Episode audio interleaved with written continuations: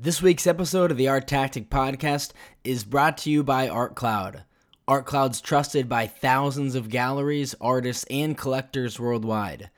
ArtCloud's all-in-one art management solution, an integrated art marketplace, is the fastest growing of its kind. You can use ArtCloud's marketplace to discover and buy exceptional pieces tailored for your taste, share your favorites with friends and fellow art enthusiasts, and even use the app to visualize artwork in your own space. If you're an artist or gallery, plug into ArtCloud's best-in-class art management platform, including easy-to-use client inventory management, sales assistance, and the opportunity to grow your business by placing your art on ArtCloud's booming marketplace. So, are you ready to explore ArtCloud? Registration's free, so sign up now on art cloud dot com. That's spelled A R T C L D dot com. Thanks for listening to the Art Tactic Podcast. I'm your host, Adam Green. In this week's episode, we're joined by Asher Edelman, a founding member and C E O of Artemis, an art financing and leasing firm based in New York City and Zurich. Asher, it's great speaking with you. How have you been? I've been real well. I guess we haven't talked for a long time. Yeah, it's been a while, but it's great to have you back on. So you have an interesting sale-leaseback program um, that I wanted to ask you about, in which you purchase artwork from clients, then lease it back to them. Can you explain to our audience exactly how this process works? We purchase art from clients at wholesale, more or less, and everything is based on that price going forward. Uh, it, that price is usually around fifty percent of what you might determine to be retail value, and we will put a lease cost per annum on that transaction of high single digits. The transaction will be for five to ten years, and they have a right to buy the piece back at wholesale plus a small fee at any time in the lease, so that effectively they've gotten money, they can keep their art on the walls, and uh, they can buy the art back whenever they like to buy it back. Uh, yeah, that's that's really how it works. Yeah, and I'm curious about some of the people who have chosen to pursue this leasing path with you. Um, maybe they require additional liquidity, and so that's the motivation. What are some of the most compelling reasons for them to go this way rather than, say, get a more standard loan against an artwork that they have? Well, I think under the new tax laws, it's quite interesting because from what I gather, I haven't really examined it that carefully, but under the new tax laws, you're very limited in the interest you can deduct. However, if you lease art and it's for the purpose of selling it, or if it's for the purpose of marketing the lobby of your building, or it's for the purpose of putting it in your offices, the lease costs, from what I understand, continue to be deductible. So that is uh, quite a big advantage. Um, the the fact that we own the art and they're leasing it allows us to be much more flexible in where and how the art moves, so that it can be in their homes. Typically, a condominium builder or developer might want to fill his lobby with great art and will do a five or ten-year lease. And then when he sells the apartments out, the lease is taken over by the owners of the new condominium. So instead of having to go out and spend two, three million bucks, he can spend lease fees for the time that the building is getting sold out, and then it's over. Then, then the tenants themselves have all the rights and also the lease obligations to the work. So that's a big financial advantage uh, for uh, a developer.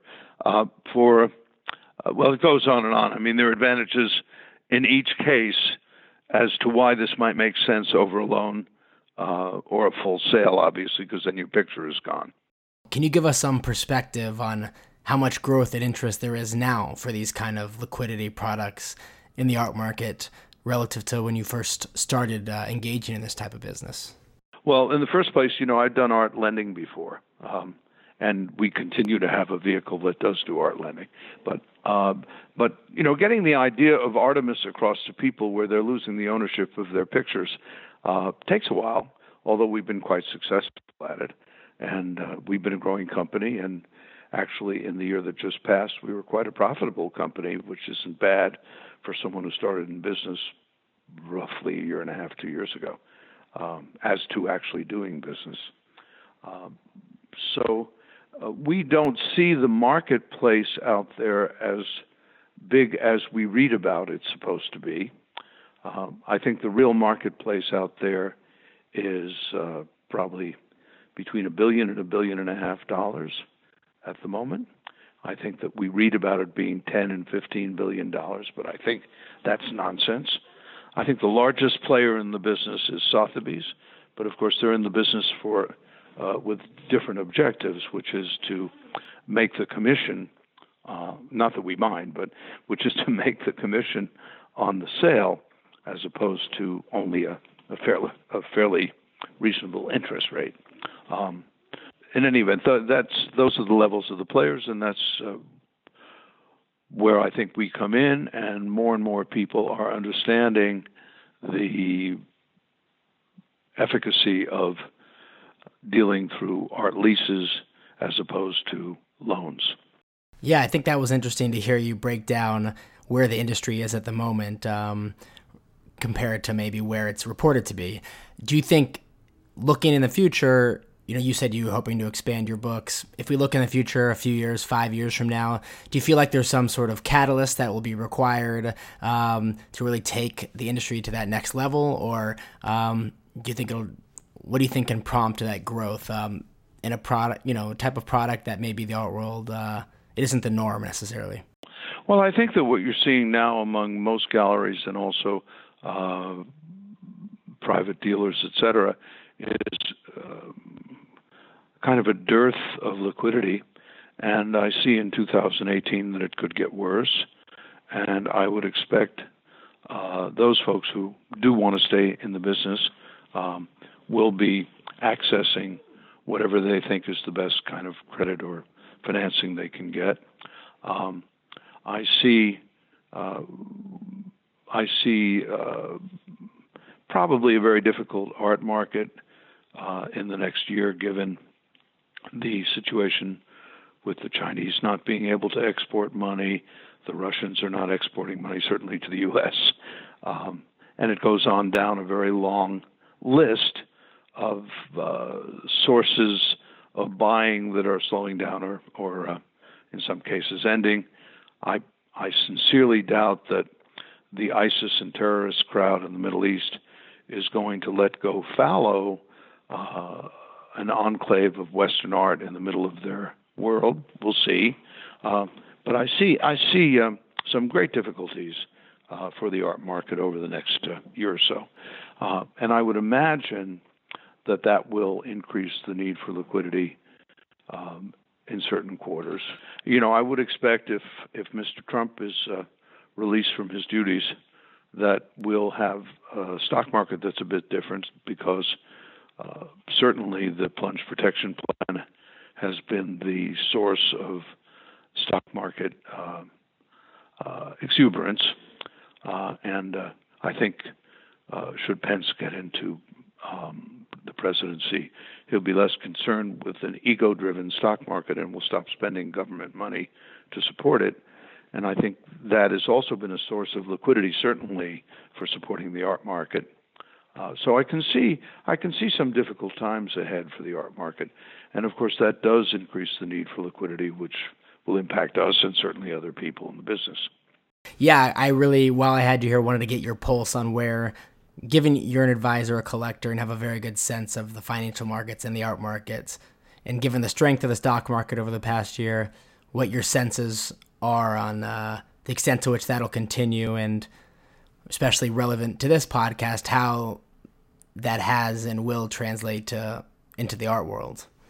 Well, let, let's start. Let's go back to the art world for a second, because if if you were to actually look at um, indexes as they should be calculated, which is to include uh, adjustments for pictures that don't sell at auction, and adjustments for what one can glean from the private market, I think that you would conclude, as I have, that the art market has been down steadily for the past five years um, and has lost a big element of liquidity.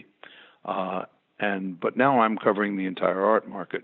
There are really a few levels to the art market. There's sort of the ego-driven level at the top, um, which um, uh, gets some odd sources of support from time to time, but it is uh, it is certainly about waving your hand and not so much about the pictures and uh, paying as much as possible so you can be a very important person.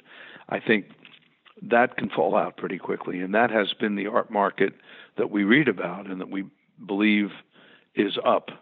Uh, after that, as you get down to really perfectly fine pictures, uh, be they uh, contemporary, post-war, um, modern, or impressionist, or, or even old masters or antiquities, um, if you take a look at all those markets and you were to um, evaluate the movements in those markets uh, correctly, I think you would not be impressed with the last five years of performance in the market. And that causes an awful lot of illiquidity, uh, not so much in the collectors because they're not rushing to sell normally, but an awful lot of liquidity in the private dealers and, and even in the galleries, um, which means that an awful lot of art comes to the market and uh, or needs some level of financing if these people to stay in business. Uh, and it is uh, it is certainly where we are today. Asher, thanks so much for coming on the podcast and talking with us about Artemis, a really interesting uh, leasing firm you have in New York and Zurich, as well as sharing some general thoughts about the art market or where it may be heading. If our listeners want to learn more about Artemis, what's the website they can visit? Uh, Artemis dot com. Perfect. Asher, thanks so much again. All right. Take care. Bye. Thanks to ArtCloud for sponsoring this week's episode of the Art Tactic Podcast. Trusted by thousands of galleries, artists, and collectors worldwide, ArtCloud's all-in-one art management solution, an integrated art marketplace, is the fastest growing of its kind. Use ArtCloud's marketplace to discover and buy exceptional pieces tailored for your taste, share your favorites with friends and fellow art enthusiasts, and use the app to visualize artwork in your own space. If you're an artist or gallery, plug into ArtCloud's best-in-class art management platform, including easy-to-use client inventory management, sales assistance, and the opportunity to grow your business by listing your art on ArtCloud's booming marketplace. Are you ready to explore ArtCloud? Registration's free, so sign up now on art cloud dot com. That's spelled A R T C L D dot com, and request a demo today.